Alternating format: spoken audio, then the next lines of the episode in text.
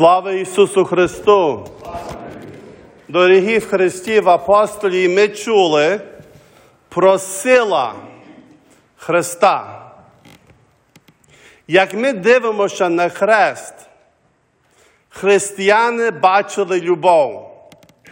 Інші люди, може, бачили терпіння, жах і різні справи, але християни вічно, дивлячися на хрест, казали, рани Ісуса промовляють до нас, що Він нас любить.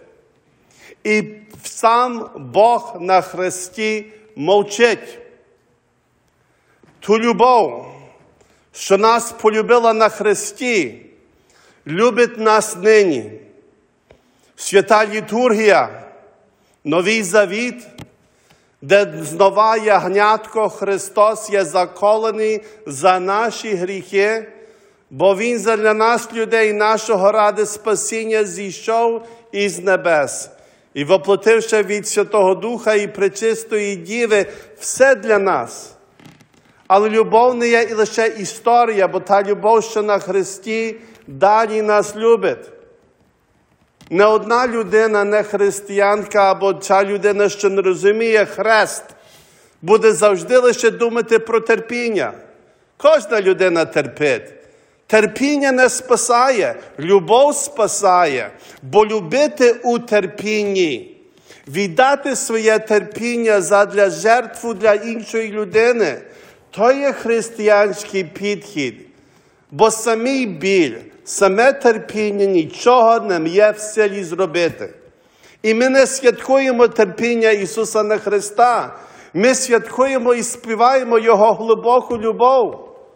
Бо навіть Господь Бог, як відноситься до нас, Він лише може жертвувати, офірувати себе, сказати одне слово, я вас люблю, а ви що ви рішаєте? Задля нас і наших, нашого ради спасіння це все сталося. Як славити Бога? Шануйте Його дітей. Нема іншої дороги до Бога, як через ближнього. Ми можемо видумати різні духовні або навіть буддистські практики, щоб довершити людство. Людство є довершене любов'ю, практичним, реальним підходом до життя. Якщо я можу улегшити твій біль, якщо я можу радіти з тобою, якщо я можу тебе полюбити, як Христос на Христі нас перше полюбив, то світ має надію і моє серце має задоволення.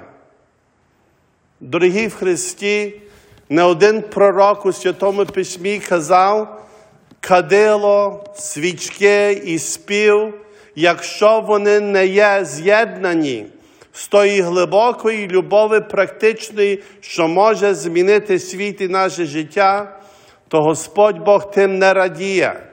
Справедливість, жертва, добрі слова, добрі думки і добре діло. Такі речі міняють світ, і такі речі пригадують нам. Господь Бог на Христі слабий, жертвується за людей і каже своїм життям, ось люди, як так тебе люблю, ви повинні любити один одного практично щоденно, і потім будете розуміти, що це є сила святого Христа.